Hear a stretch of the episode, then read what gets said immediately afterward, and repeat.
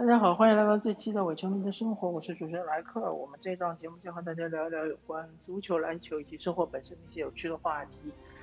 我这一期还是和大家聊一聊之前呃开过一个头的一个系列，叫 IT 那些事儿。然后呃我们现在的工作和生活，当然生活中我们可能呃使用电脑的频率是越来越低了，啊使用移动设备，比如说 Pad 啊。或者是手机的频率是非常高，对吧？但是工作中其实大部分的人还是要接触到 Windows 系统，还是要接触到电脑，还是要接触到各种各样的电子设备。那么我们这一期呢，呃，先把上一期的内容回顾一下，就是上一期其实我们主要和大家分享的就是一个必杀技，就是你任何的电脑的问题，尤其是 Windows 系统。因为苹果的 OS Ten 系统相对来说，系统的 bug 没那么多。当然，前提是你要保证你装安装的都是正版软件啊，不要到网上去下载那些乱七八糟的盗版的 OS Ten 系统，那很容易搞搞得那个系统崩溃的。那么 Windows 系统如果说它死机了，或者是觉得卡顿了，或者是各种各样的问题，对吧？啊。必杀技就是重启，重启之前务必记得保存你手手中正在呃进行中的工作，各种文档先保存一下。然后如果说你遇到真正的死机无法重启，或者说有一种情况叫呃休眠无法恢复，啊这种情况下我们也有一个很好的处理方法，就是长按这个电源键，它会自动断电。然后就等于是这个叫呃冷启动啊，现在其实很少提了。那么几十年前的时候，那时候大家还是经常会说到，一个是热启动，一个是冷启动。热启动就是电脑在系统里面按那个重新启动，对吧？那就是热启动。如果说实在是启动不了了，或者说电脑卡住了，或者蓝屏了，或者按什么都没都没反应了。那么，请大家只能使用冷启动。冷启动这个功能不单单是 Windows 系统能用啊，苹果系统也能用，OS Ten 系统也可以啊，包括各种设备，其实包括手机啊、Pad 啊，甚至于包括打印机啊、扫描仪啊这些设备，都是有一个这个机制，就叫冷启动断电机制，就是你按住，一般是按住电源键两到五秒钟。它就会断电，断电之后，然后再按一下，应该就启动了。那么我们这一期呢，和大家聊一个非常重要的一个设备，但是呢，啊，也会经常发生一些呃需要发生一些问题吧，就使用过程中会遇到一些麻烦。这个设备就是打印机，呃，像当然现在很多地方使用无纸化，对吧？嗯。可能很多东西不再需要打印，呃，还有就是开会的时候，嗯，有的地方可能，呃，大家开会就进个会议室，然后用投影仪投影，然后你把文档在邮件里面一分发，对吧？大家就不再打印出来，大家看。但是打印机还是一个非常必备的一个，呃，就是办公的一个设备吧，啊，特别是有些部门，对吧？啊，还是需很需要打印机，比如说像是，嗯，财务部对吧？财务部因为它有时候要对一些报表啊，它有时候放在电脑上对确实很累很吃力对吧？或者说其实 Windows 系统并不是非常支持同时对三到四张这个报表，所以经常还是要打印，有时候要打印存档啊，什么要打印敲章啊，对吧？那么打印机是一个很重要的设备，啊，几乎可以说，如果你是一个，啊，其实所有的人基本上应该都要使用打印机，包括如果你是个销售，你经常要出往出往外面跑，对吧？你可能不不怎么待在公司，但是你总要，呃，报销吧，对吧？你报销的时候可总归要用打印机吧，啊，所以说，打印机使用的时候呢，会遇到那么。几样问题，我首先说一说我们现在一般用的呃无线打印机或者是呃有线网络打印机。其实呃无线和有线没有太大的区别，区别只在于一个是要连一根网线，一个是不需要连网线。那网线一般是排线排好的，那么就是在这个位置会给你留一个打印机的口。呃，网线是可以跳线的，这个就比较复杂，我就不在这里说了。反正就是说，放打印机的这个位置，它拉一根网线过来是很容易的。那么有的公司呢，就是嫌这个麻烦，就搞了一个无线打印打印机。无线打印机呢，就是说这个打印机可以放在任何位置，只要有电源，对吧？只要插电，甚至于以后可能会有那种电池打印机，那么就是电源也不需要。就随时拿拿着跑的，拿着拿走的，对吧？想拿到哪里就拿到哪里这种打印机。那么不管怎么说，总是一个网络打印机。那么网络打印机它的原理就是说，当你电脑上呃发送一个打印文件的时候，它是先送到一个打印服务器，你可以把它想象成一台电脑，然后进了打印服务器里面，再通过打印服务器传到打印机。然后打印机再把它打印出来，但是你这个文档其实还是存在打印服务器里的，一一定要到就是定期管理员会清理打印服务器，他会设置一个时间，比如说一个月或者是一周，对吧？清理，包括有的打印机有扫描功能的也是一样的，就是你去扫描的文件，它是先放到服务器里。然后你这个服务器，它可以在你的电脑上映射一个呃文件夹，然后你就点到这个文件夹里面去拿你这个文件，对吧？所以它有一个中间过程，就是有这么个服务器。所以大家打印的时候，嗯，一定要非常小心，特别是当你打印一些非常敏感的文件，比如说你是 HR，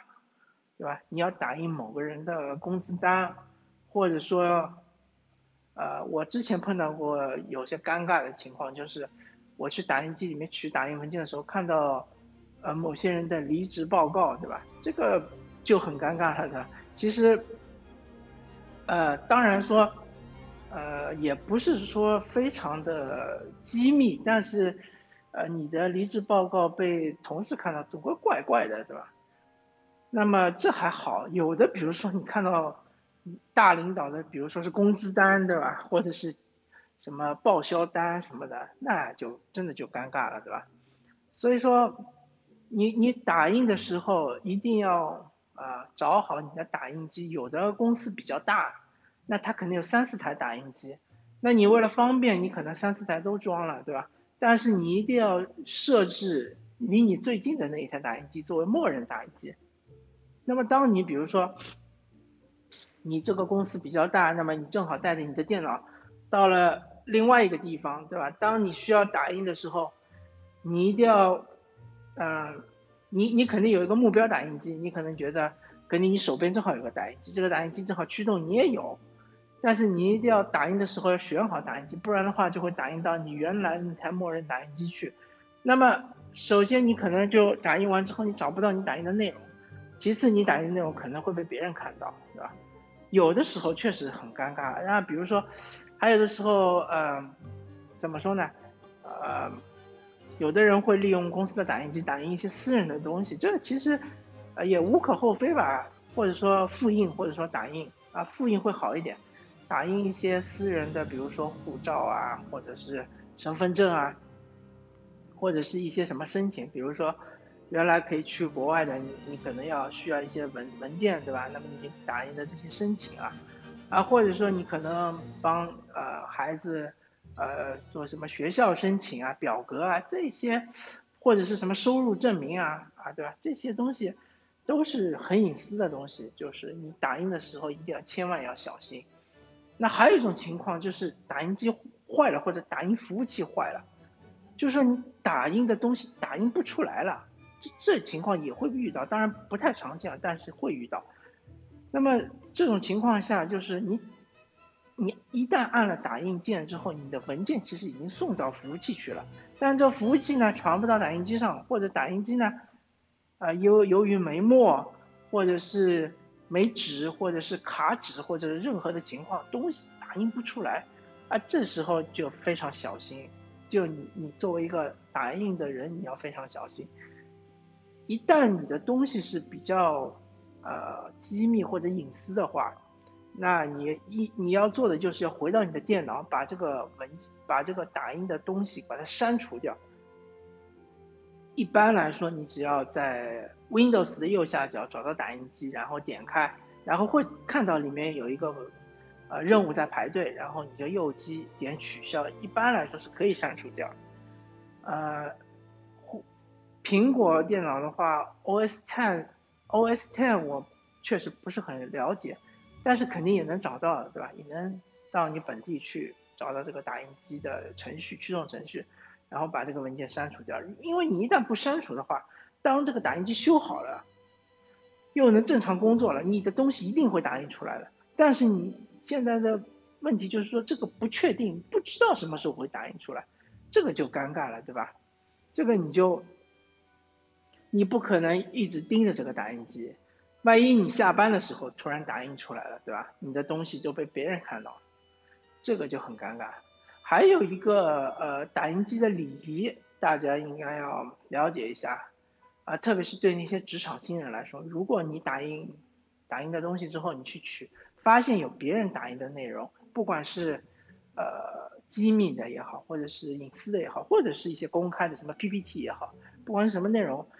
你你应该把它拿出来，然后反过来就是盖住正面对吧？如果是双面打印，那就没办法了，对吧？如果不是双面打印，请你把啊没东西的那一面白面朝上，把它盖住，放在打印机的上面，让这个打印的人到时候过来取，对吧？这是一个很好的习惯，也是一个呃使用打印机的一个礼仪。那么啊，还有就是说安装打印机，对吧？安装打印机其实是个呃很重要的工作。当你拿到一台新的电脑，或者你刚刚入职的时候，一定要让 IT 来帮你把打印机装好，而且一定要让他告诉你，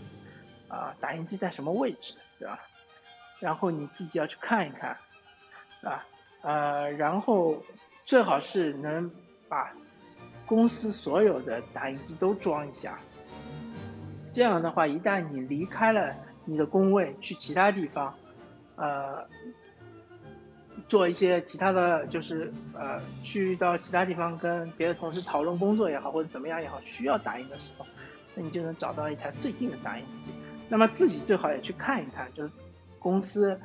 你了解环境的时候，你也问一下哪一台打印机是啊，针对你这个电脑里面的哪个位置，呃，针对你电脑里面的哪哪一个打印机的图标，对吧？它的物理位置在什么地方，对吧？这些最好都了解一下。那么，呃，其他的话，当然就是说，这里还是提倡大家尽量使用双面打印，因为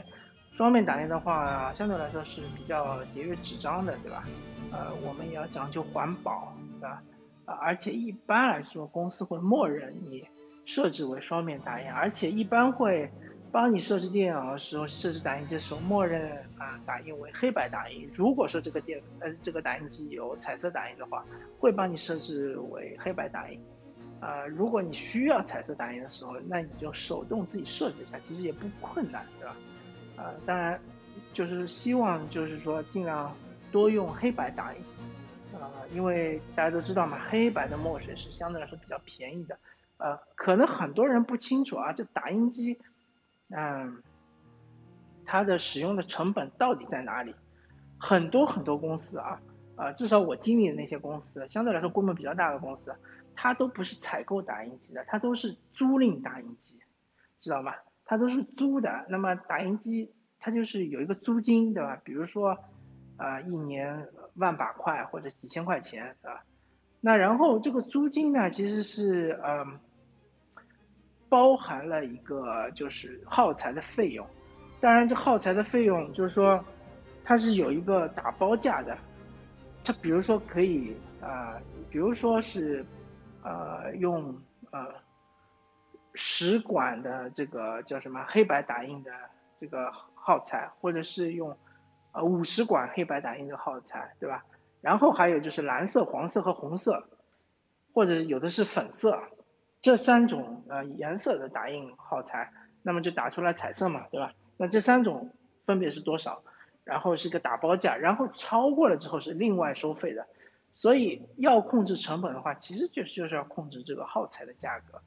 因为你这个租赁打印机，打印机本身这个租赁费用是没办法控制的，对吧？要控制就是耗材的费用，如果你耗材用的少，当然就可以少付点钱了，对吧？还有就是说，为什么要用租赁这个方式，而不是用采购呢？因为租赁打印机的公司，它会有一个上门给你维修打印机的服务，还有一个就是直接上门给你送这个耗材的这样一个服务，所以非常的方便，对吧？打印机一旦有问题了，马上租赁公司就会上门给你维修好，对吧？当然，呃，租赁有个呃不太好的地方，当然就是说，因为你这个打印机可能是旧的，可能就是会呃经常的坏，或者是某一些呃零件不太好，对吧？但是相对来说，肯定是租赁是一个非常灵活的一种方式，它是呃一年一租或者是半年一租，对吧？相对来说还是一个很灵活的方式，所以那个。针对打印机呢，我就和大家介绍到这里，呃，希望能够帮助到大家今后的这个工作中，因为打印确实是一个呃无处不在的这样一个呃需求，对吧？大家肯定还是要经常的打印的，好吧？那么这一期的伪球迷的生活 IT 那些事儿就和大家聊到这里，感谢大家收听，我们下期再见，拜拜。